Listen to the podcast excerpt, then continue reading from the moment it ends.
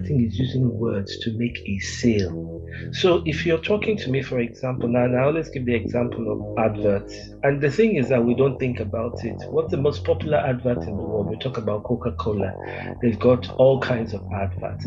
And when you see the adverts, the next thing, what's the next thing you want to do? You want to buy Coke.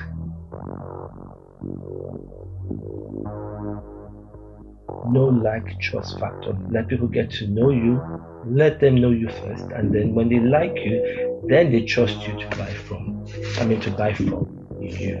So that would just be my suggestion for small business owners. A copy, a good copy, would have a fantastic headline, a catchy headline. So sometimes when you look at uh, uh, uh, our content online, you see some very outrageous headline. Copywriters use that to get people's attention. The idea of the headline is to get people to look in that direction.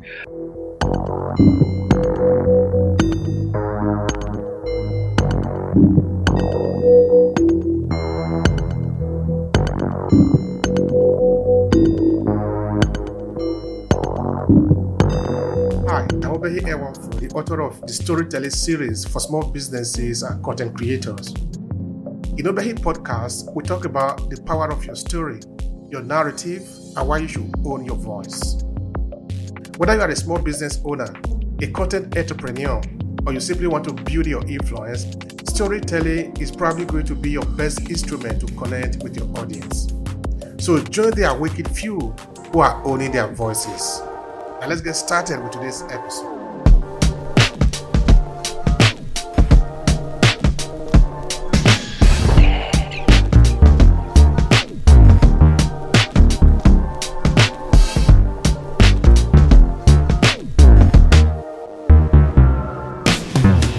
Okay, so my name is Abraham Onyemari. Um, I am a father of two. I'm married to a medical practitioner. I'm based in South Africa, even though I'm Nigerian, but I'm based in South Africa and uh, I work in the edu- education industry. As a, well, I don't work full time, I work as a part time lecturer at one of the colleges where I skill um, learners. When I say I do upskilling, it's for people who didn't finish secondary school and they are already working in maybe business or they are working in a call center and they need upskilling. They already know it, but they don't just have the certificate to back what they are doing. So I come in, I have trainings with them, teach them already what they know, and score them. So when they pass the test that they've done, then we can give them a certificate of competency to say you are competent in this act. Uh, so that is the key thing I do. I'm also a copywriter, um, a content creator. I'm also a consultant for Amazon ebook publishing uh, and a consistency coach. I run a consistency challenge on LinkedIn um, for people who have challenges trying to show up on LinkedIn on a daily basis to show what they can do. You know, a lot of people don't know how to manage their time. So I run a consistency challenge called the Link Pro. Link Link meaning LinkedIn Pro professional. So Link Pro uh, consistency challenge, and we run it for 20 days. Uh, right now, there's one we're doing that started on July the 9th, and it will end on the 26th of, sorry, the 28th of July. Uh, so for 20 days, we work with only 25 people where we will tell them about LinkedIn growth strategies, everything we know about LinkedIn optimization, your profile, and all those things. And we give them something we call a content calendar to help them plan their activities for you know the entire 20 days, but we do it in batches and then you know when they go online then they engage you know you get feedback from people they get leads they get sponsored they, sponsors they get gigs. So the whole point of being consistent is bringing yourself out so that people can see you. So i do that as well. Uh, i also do that for room money. Uh, same this this uh, the same thing you know, people who want to be consistent and want to show other users what they're doing and probably get LinkedIn jobs or gigs as freelancers. Yeah. Then I run, a, I used to do that uh, full time in 2021, but now uh, I only do it when I have the time. I have a school, an academic, uh, an academy, sorry, where I teach people about copywriting, you know, teach them what is all about, what they need to do, you know, get them started so that when they come out, they can actually become copywriters. But it involves a lot of work. But the starting point is to learn what copywriting is. So I also do that as well. Yeah, those are the things I do.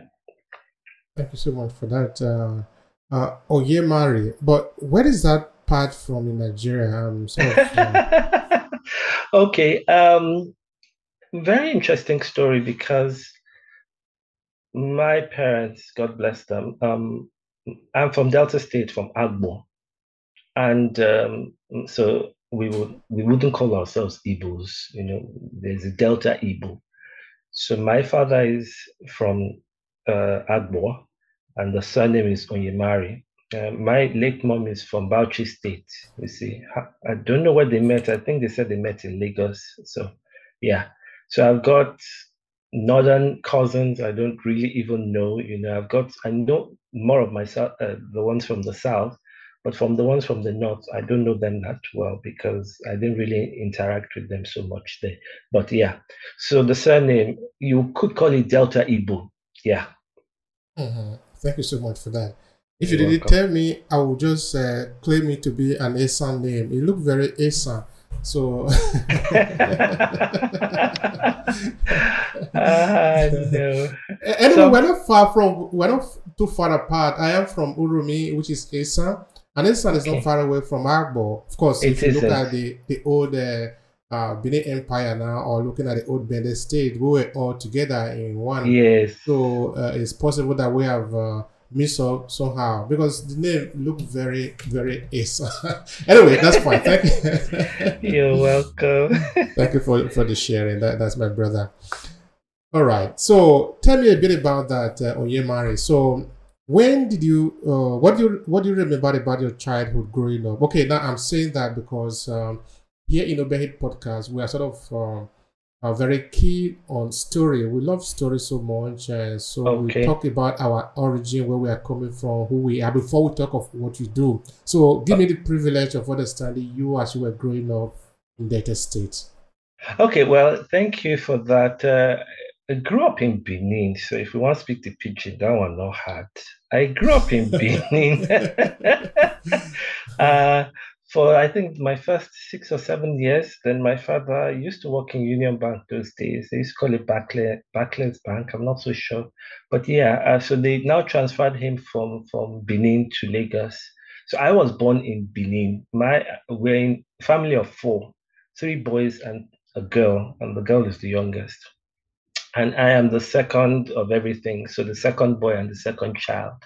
So uh, my, me and my elder brother, I think even my even the third, my younger brother, were all born in Benin. But uh, when my father got some transfer or promotion, we had to move to Lagos. My sister was born in Lagos, so there was a time we couldn't even speak English properly because all we knew how to speak was pidgin. Everything I do do sorry oh do do, you know. so my parents didn't really like it because you know they wanted us to speak proper English, and when we came to uh, to Lagos and they enrolled us in a private school, Maryland Convent Private School at uh, Maryland um, back in the day. They, there was a band that we don't speak any other language besides English now. It does have its good part and it does have its disadvantage. The disadvantage is that because my parents are from two different ethnic groups, I didn't pick either one of them to speak. So I'm that type of child, you know who didn't really speak a dialect growing up. I do understand more of my father's. My mother, yes, but it was English that we spoke at home. So if there was anything I could change in my childhood, it would have been my parents emphasizing more that we should have learned at least one of the local dialect.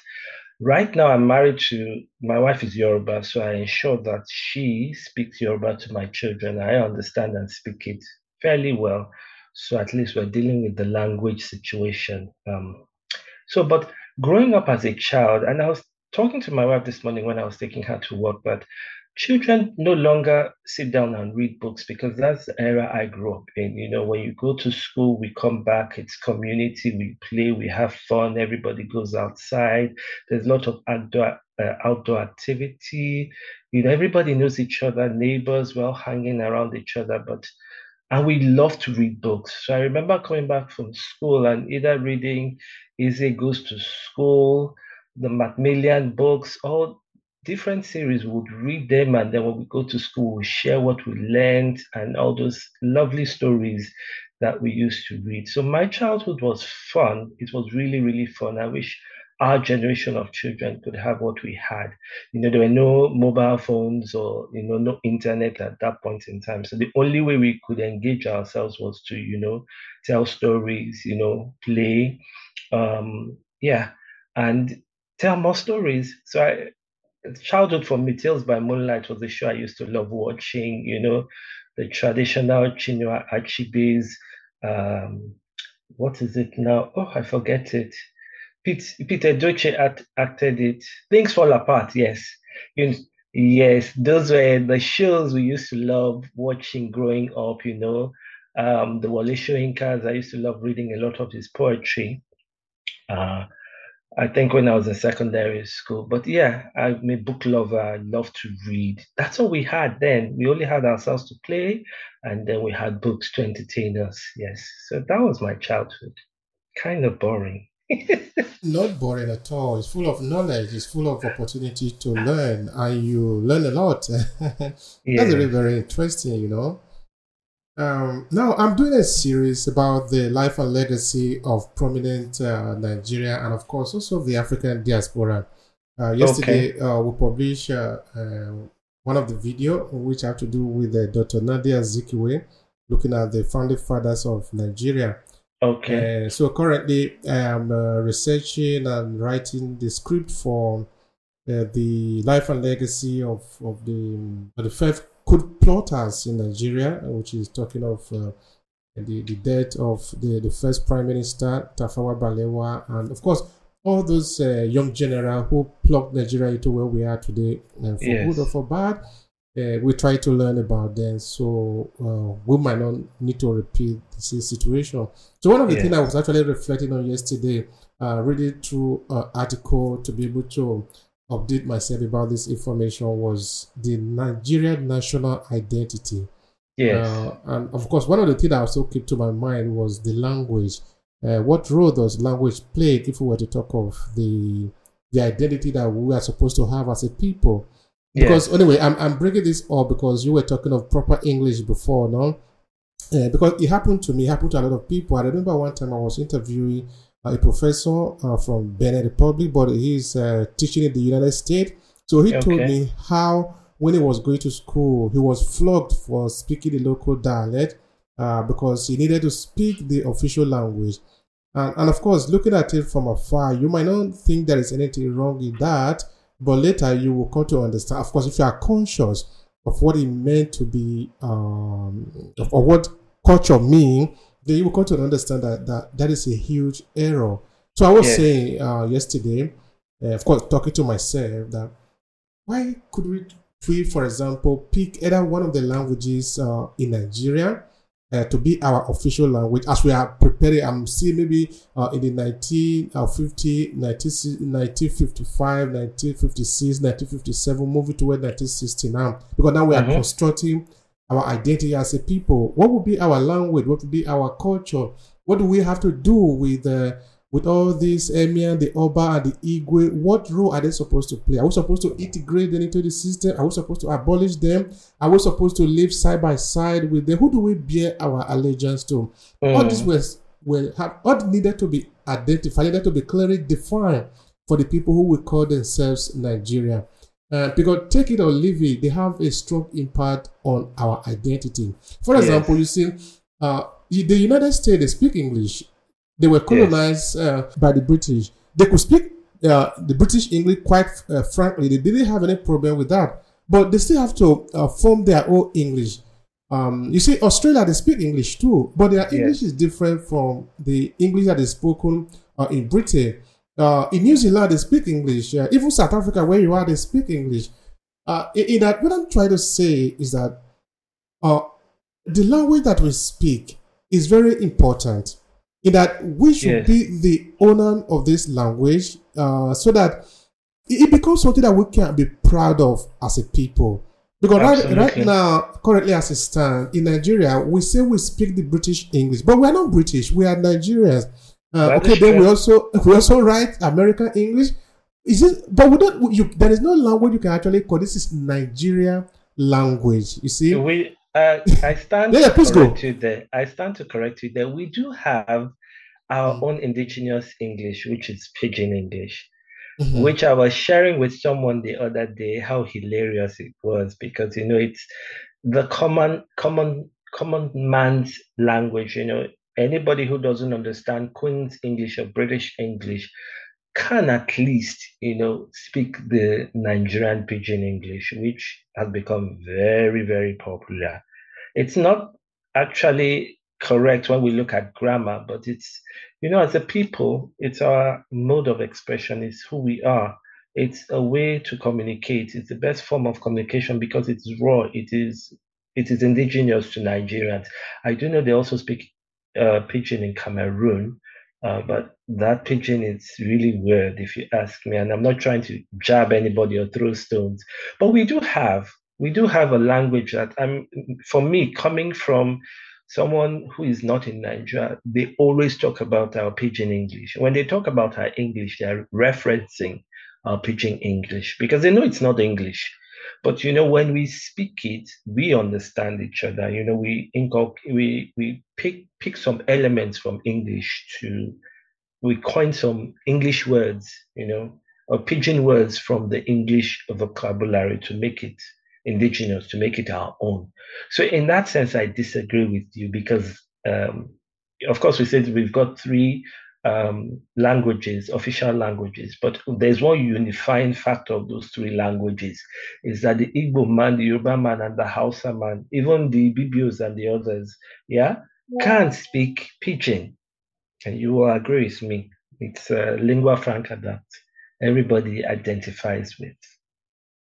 Thank you for that uh, for pointing that out. Uh, actually, that is what I, I was proposing in my in my reflection. Okay. Uh, in that uh, since uh, in Nigeria all of us can speak pidgin English, why do we why don't we have it as an official language? Of course, yes. making it official meaning that we are going to have to study the language, identify uh, what are what are what do we need in this language? How should it grow as a language? Because in Nigeria, uh, it, it, it should be that when a Nigerian speak, another Nigerian understand it. That is a language. It is nothing more than that. That is that true. We, we have our own way of expressing our feeling that we can understand it. But up until now, even among the Nigerians official, a, the pidgin English is looked upon as a peasant language, a language for on the uneducated people. Which so is not true.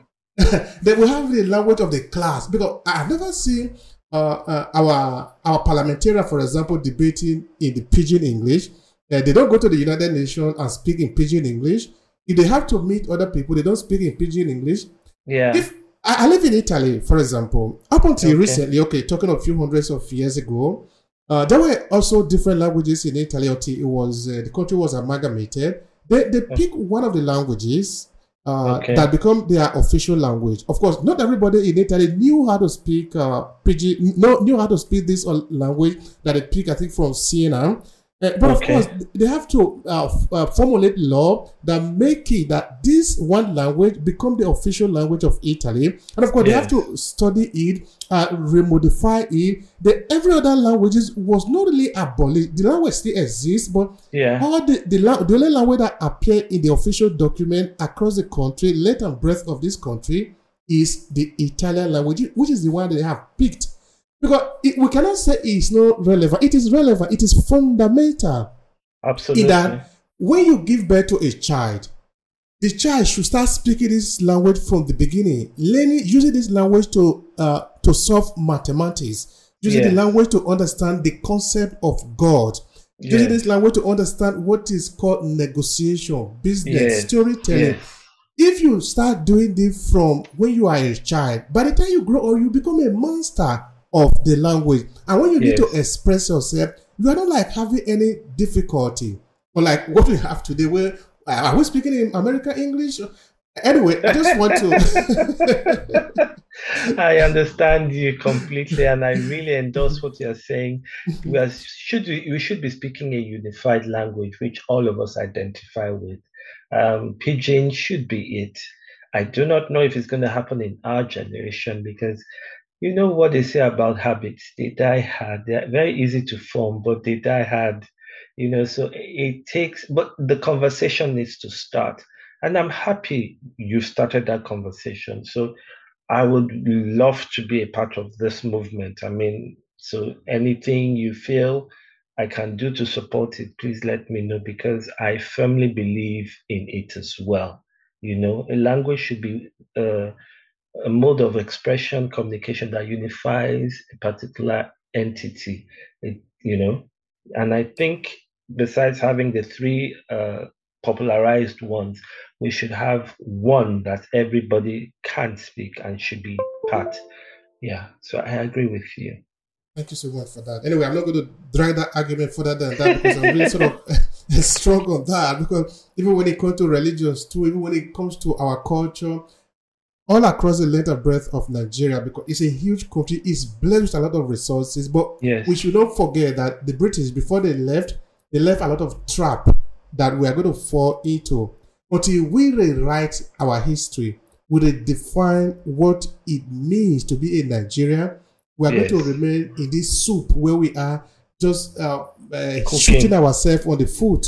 it's yes. not going to work. But for this to work, we are going to have to sit down and define what is the term of engagement in yes. Nigeria. Absolutely. Anyway, that is, that is just bad. Anyway, you know, we are Nigerians. When we meet each other, there is no way we cannot talk about our reality where we are coming from and all of that. all right, that now coming back to what you do, uh, Abraham, uh, what do you want to say about copywriting? Because in your explanation before, you said people should understand what is copywriting. What yes. is copywriting? Okay, good question. So the first thing, and most the, most of the time, the first misconception we see when we talk about copywriting is people refer it to copyright you know, copywriting, copyright, the one with the R. And they are not the same thing, but the one with copyright is more popular than copywriting, you know, because people know that one. So I, I always tell people it's a, it's a point, it's a good point to start, a point of departure. So when I have my classes, I always ask people, what do you understand by copywriting? Then they'll say, is it copyright? You know, so if they have some kind of understanding of copyright, then I can say, okay, fine, this class is going to be very in, interesting, you know, because the first thing to do is to dismantle uh, the myth in terms of the nomenclature, the name. So copywriting is not the type of copy when you go to the photocopier. I always tell people and make a copy, even though you hear the word copy, that's not what it is. But copywriting is using words like we're having a conversation right now. And, you know, we talked about language and we talked about how we should have a unified, um, unified language to, to, to speak as one mode of identity. Now, as a copywriter, and you said when I was talking with you, we were having a discussion and you gave some compelling points. Yeah. So copywriting is using words like you were talking to me and I was listening to you and I was like, okay, Obehi is saying things I understand, I relate to. Um, copywriting is using words to make a sale. So if you're talking to me, for example, now, and I always give the example of adverts. And the thing is that we don't think about it. What's the most popular advert in the world? We talk about Coca-Cola. They've got all kinds of adverts. And when you see the adverts, the next thing, what's the next thing you want to do? You want to buy Coke, you see? Or, or they talk about an advert of a car, you know, and they show you this beautiful video of somebody driving the car. It's looking luxurious, you know, the AC is blowing, everything is looking nice, you know, the touch uh, buttons are working, everything, you have that feeling of, oh, I want to buy a car. I need to buy this car. So the aim of copywriting is to get a sale out of you. It can be, what's that word? And I want to be very uh, choosy, uh, the right selection of words. It can be a bit, um, when you go after somebody, it can be a bit aggressive because that's what they want. They just want a sale. They're not interested in anything else. So copywriting is using words to make sale. So and it is the best form of sales you can think of because you really don't have to talk. You just have to let your writing do the talking for you. Now, most people say, but isn't that writing? If it is writing, then everybody can write. We said no. Copywriting is a special type of. It, that's why it's a skill that stands on its own. Is it is a special type of writing that uses persuasive words to get your audience to do something. And in most cases, you want them to buy something. Okay. Now, if it's at the end of the day, well, do they need it or they don't need it? That's a discussion or argument for a different day.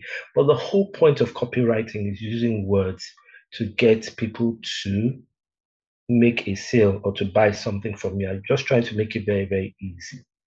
In fact, uh, before I started this conversation, uh, the the idea was having in my head also um, make you to help me understand what is meant by a good copywriting. Okay, there are a lot of copywriting out there. There are a lot of people talking about copywriting. Yes. But how you describe a good copywriting? What does it mean to you? Okay, you say, okay, first of all, you know, copywriting, uh, I did say initially is that we use words to make sales. Okay. Now, a, uh, when you create that structure, you know, the writing itself, we call it a copy, a copy. And no matter how many you create, it's always singular. So copy is always copy, even if it is 10,000, it is always copy, but not copies. It's always copy. So um, a good copywriter should be able to present a copy that converts.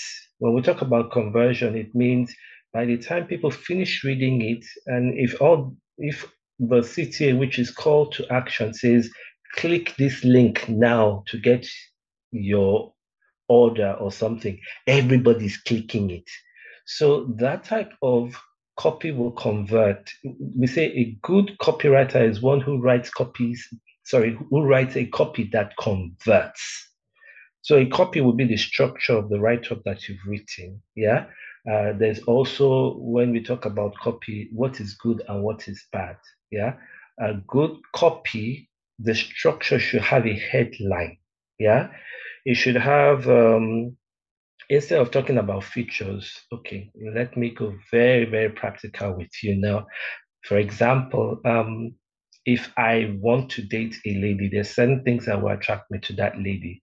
So you look at things like her features, and the features will be like, is she beautiful, smiles, probably the figure, maybe the hair, you know, the facial features. Those are features. But what is now, when I want to create a copy, my emphasis will not be on, oh, look at this lady, she's beautiful. No, that's not what I want to sell sell to you. What I want to sell to you is if you have this woman, and we are not looking at the features, we are not looking at the concept of womanhood. If you have this woman, you have maybe she'll be able to bear you children, you know, with her, you can have the opportunity to to create wealth. You see how I've shifted from she looks beautiful to what what is the benefit of having that woman in your life? So a copy, a good copy would have a fantastic headline, a catchy headline. So sometimes when you look at uh, uh, uh, our, our, content online, you see some very outrageous headline. Copywriters use that to get people's attention. The idea of the headline is to get people to look in that direction. Uh, so a headline must be there. It must have it must emphasize the benefits of what you are offering. It must talk about a product, it must talk about a solution, and then it must talk about what if if what you're saying is this is a problem i can provide the solution then the benefit has to be there as well. And then a call to action you know is important. Because you have to tell people what to do. People read and yeah what am i supposed to do after reading you know you tell people what to do so a good copy should have a you know a catchy headline because you want to stop people from mindless scrolling because that's what happens. And the only way to stop people is to use a catchy headline. Some people can say use the how to headline. Some people can say use the discovery headline. There are all kinds of options that one can use, but it starts with the headline. And once they can read that first headline, you want them to get to read the mm. next line. So each objective of each line is carefully structured out in such a way that when you read the first, you want to read the second, go to the third, you know, until you get to the end. So a good copywriter should know how to create a copy that converts. At the end of the day, when I finish reading, maybe there are 10 lines and I get to the 10th line, and the 10th line is saying, okay, book your slot now or download a copy now or click here or pay here, I should be clicking. You see, that is a good copy. And at the end of the day, maybe if you're expecting to have maybe 10 people, you end up having like 50 people because of the way it was structured. Another very important thing that should be in that copy is we should use stories because stories, people relate to stories. So, and the funny thing with stories is that you may not know what the copywriter is doing. They get your attention with the story, but at the end of the day, they are trying to get you to do something and they are using an emotional trigger of using stories to get you to get you to understand that there is a need here so you were talking about uh, a story. That that's really very important. Like I said before, here in this podcast, we are heavy. We are very heavy on story because we love it so much. Okay. Now, uh, what is the role of story in copywriting, and how do you personally use story in copywriting? Help us understand that. Okay, you see, stories. You know, the thing when we talk about human beings, one thing that connects us is our stories we like to talk about, people identify, it's an emotion. So people identify with your story. Like when we started this conversation, you know, I, you asked me to tell you a bit of my childhood, and you picked up certain elements you understood from it. And if I could use this expression, you and I had like a connection. We're able to, you were able to see a side of my growing up, you know, that you could identify with. So when we talk about storytelling in, in copywriting, the first thing is to try and connect with the audience. What stories do you want to use? It's an emotional trigger. You can forever you, you can for for instance use it to talk about uh, an emotion, for example, like fear. And people can relate to fear when you talk about the story of somebody being broke, nobody likes to be broke. But if you start a story of one Mr. Eze and you talk about how he struggled, you know, you you you draw people in by talking about it how he struggled to make ends meet, maybe the family background, you know, things like that. People relate to that because it's something that we all know. We, we all know a certain Eze who struggled. We all know a certain Eze who, after struggling, hit a jackpot at some point and became something because either he persevered, he persisted, he was persistent, or he did something. So stories are very, very important because it's easy to break barriers talking through stories. If I don't talk about a story and I come guns blazing and tell you, hey, Mr. Obehi, buy this product, right? You're going to ask me why. But if I say, Obehi, how you do? Ah, you know what? You get one story one I want to share with you, you understand? You know it's in be happen. Then you sit down, you're more relaxed, you know the barriers are broken, you want to listen to that story. You may not know what I want to tell you, but I, as a copywriter, I know where I'm reading you. So stories are very, very important because they they they they are emotional triggers and they connect you to the audience. So yes, that's for me the most important thing. So if I'm going to write a copy, I need to look for a story. Um, now it depends, is it true or false? That is neither here nor there. But try as much as possible to be authentic. That's what I tell my students whatever stories you are relating to your audience, it may not be yours, but if you know somebody that it has happened to, it makes when you write it more believable. Don't make up stories. They have to be genuine and they have to be authentic. Like, for example, I think um, when Hilda Baci, you know, was doing the cookout, the cookathon, and she won. You see, everybody started talking about it because everybody can identify when you are looking for something and what you need to do to get to where you are. You see, so people's stories very rich. It's something we can always use to connect with the audience. So I tell people use it, use it well. I don't know if you want to spend some time talking about the business side of copywriting because now if somebody is uh, writing copy, of course, like you already have pointed out, uh, one of the primary uh, purpose of the writing is to have a say or to uh, convert at the end of the day. And yes. since uh, uh, our small businesses or businesses are what we are concentrating here in this podcast, uh, I think people want to understand the business side of copywriting. Please help us understand that. Okay, so now the business side of copywriting. If you are a small um, business owner, how, okay, let me give a simple analogy. How do you get people to see what you are doing? I give you a very simple analogy. You know, growing up, it used to be very popular. I don't know if it still is. Um, the people who sell bread, and I grew up, you know, more in Lagos, so we always have this bread they call agege bread. And you know, you see the lady go out and she'll be saying, Come and buy bread, agege bread, fine bread, you know. She goes out to hawk her wares. And when people hear it, you know, those who are interested will um, come to her and buy from her. You find out that, okay, maybe within an hour or so, she's done for the day. Um, so, and you see that what she's doing is she's just walking from street to street and just all she has are her products and her voice. So her voice calls on the people, yeah, and then she has the product on her head. Copywriting is like that. Copywriting is how do you use what you have to get people's attention? How do you use your voice? And your voice are your words. Now, for small a small business owner, we're not saying that you should go out and hawk bread on your head. No, that's not what I'm saying. But where are the places where you can get people's attention to say, I am selling X, Y, Z? Okay.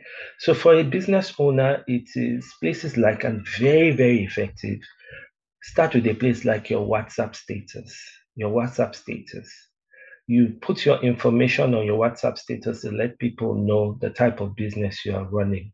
And if you employ the services of a copywriter, a copywriter can create something we call a copy and share it on either their their uh, status or share it on your status. I'm just giving an example to get people to see the products and services that you are running but the, the most important thing is you have to know where are these people that I'm looking for? Who are my target audience?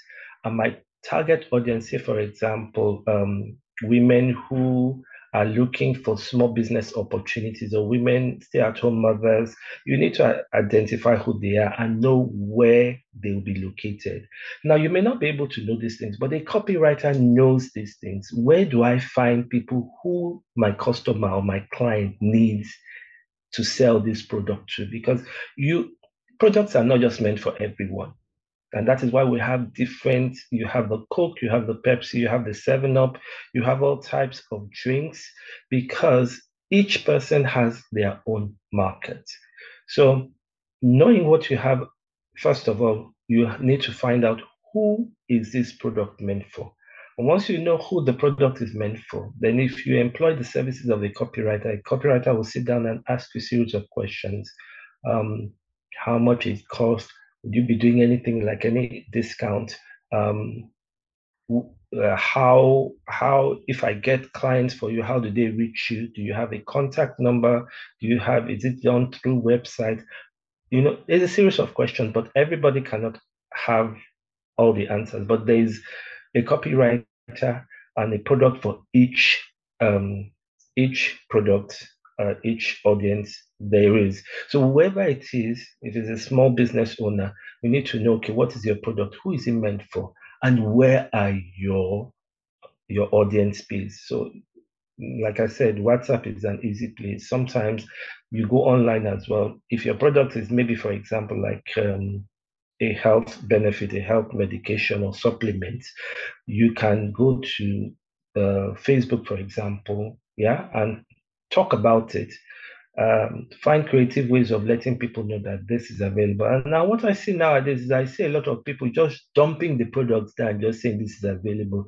There are no stories. There's no nothing to guide people. So yes, I see something. Okay, it looks nice. What is it telling me? Nothing. But if, for example, I go to Facebook and I put a post and I say, okay, um, this supplement, this health supplement, uh, there was somebody I know who was struggling with XYZ, maybe the tummy was always running or something of that nature, was always having cramps. And then he took this, and then in under maybe 10 days or two or three days, the pain went away. He has, you know, he's now living a more qualitative life, things like that. People begin to identify okay, so this product, this is what it does. I should get one too because I know someone. Okay, maybe my grandmother, okay, maybe my uncle, my auntie has the same problem. Or maybe for just general well being, I don't want this to happen to me, so let me get one as well. So, the business of copywriting is every every uh, business has its own audience yeah uh, and you design uh, what we call a copy for those audience. In most cases, people tell you website, but website is going too high. Email marketing, sales letters, all those are really high up there for big companies. But for the small scale companies, I like to tell them go for things like WhatsApp, um, WhatsApp status, go for digital marketing. So places like Facebook, Instagram, uh, where people are, you see, and a lot of people are online. So once you have online presence, it's not a hundred percent that you will always make money, but at least you have a chance than someone who is not even there at all. So you need to find out where people are. And you go there as a copywriter and begin to display, uh, tell them about the product in a very, very sophisticated manner using stories, you know, using, uh, you can even use a headline that is provocative, you see, just for people to look in your direction. And when they look in your direction, you begin to tell them, hey, there's something here, you see, or you get people to just get to know you. You know, um, if people don't know you, they can't buy from you. So we always talk about the know, like, and trust factor. So it may be you, the owner of the business. If it is not you, the owner of the business, you can get somebody who can do it for you. But if you don't have the financial muscle to do that, then you have to find a way to have social media presence, online presence. Where are the people you are looking for? Where are they? And you need to go there to and start to engage with them. If they are talking about maybe politics or they are talking about the economy or things like that, you find a way to make your voice heard. And then you do it gradually so that they become um, comfortable with you. So at the end of the day, when you decide to say, okay, hey, I've got this product, it's not going to be difficult. We call it the know like trust factor. Let people get to know you, let them know you first, and then when they like you, then they trust you to buy from. I mean, to buy from you. So that would just be my suggestion for small business owners. It's much more than this, but you can grasp what I'm saying here. Absolutely. Absolutely. Thank you so much for that. All right, now because we are talking of uh, copy that will convert, which is what you describe as better copywriting or uh, what makes a good copywriting, because that is uh, also my target here in this uh, conversation. Uh, how would you lace emotion into your copywriting so it can convert and therefore become a good copywriting? Okay, you see, the thing, first of all, um, I did talk about some uh, the KLC strategy, which is a like, sorry, the know, like, and trust strategy. Um, the first thing is people need to get to know you. So even if you're a copywriter and nobody knows you, it might be difficult. Yeah. Um, however, it's not entirely impossible. But how to start is to find, is to gain social presence. Social presence. Let people be visible. Let people know who you are. Once people know who you are, at least let them just know, okay, this is Abraham. So, okay, what does Abraham do? You see, Then you can start creating content to share with them about, for example, now I can give like a seven days content planner. I want to sell a phone, for example. I'm not going to go out immediately and say, come and buy this phone. Nobody's going to answer me. Why? Because they don't know me. So I will start by introducing myself. I can say, okay, my name is Abraham. I do this, I do that. Uh, you know, I do a multitude of things, and I also sell phones. Oh, by the way, I sell phones. I mean, you know, for I don't sell it for a living, but I do it casually. Okay, fine. That's Monday. I've not talked about the sale. Uh, Tuesday, what am I going to talk about? Now, okay, I can tell a story about somebody who bought a phone. And maybe what I'm trying to emphasize there is the type of phone that the person bought. Maybe the person bought a phone that the quality wasn't so great, and but you know the other person bought a phone that the quality was way better. Just to try and emphasize the importance of buying something that's going to last you longer. That's my objective. Remember, I've not even talked about the sale. On Wednesday, I can say, okay, uh, maybe do a motivation and just say, okay, guys, just to encourage you, you know, um, this is midweek.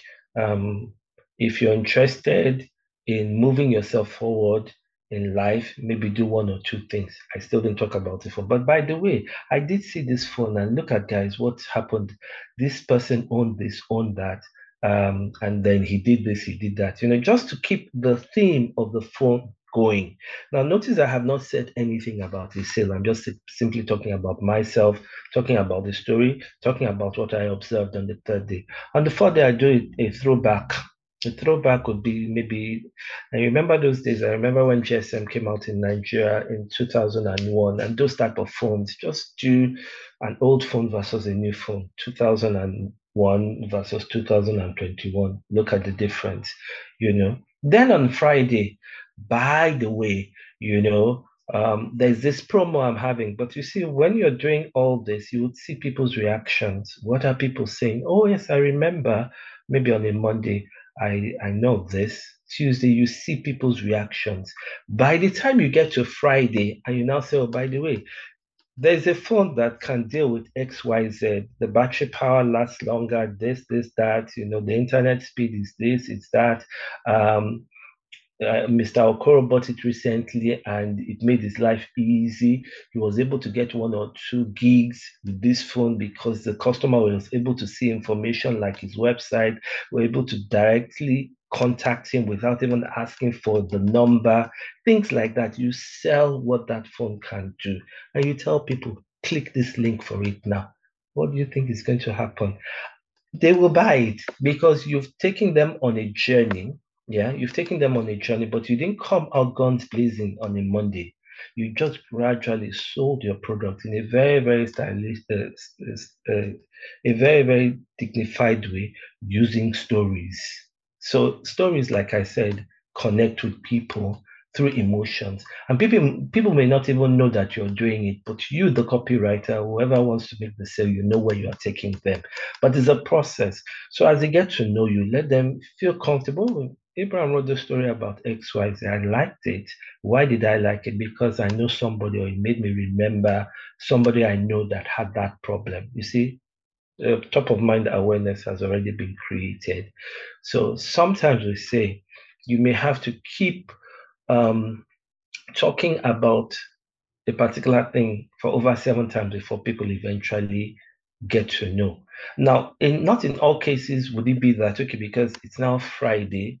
If maybe, for example, 20 people have been following me and those 20 people are interested in what I have to say, it doesn't necessarily mean that all 20 of them will eventually buy the phone. But at least you get two you get two or three or four that will buy right there and then and then some probable maybes they'll say okay fine do me a follow-up i'm not ready now but in maybe two or three days so the follow-up continues yeah so that's how i would use stories to sell a product yeah thank you so much for that abraham that would really be very interesting uh, now okay. people that are listening to you they find value in what you're saying and they want to connect with you so, yeah. what is the best way to connect with you? Help them understand how to reach you, and yeah, use the moment to to advertise yourself. Go ahead.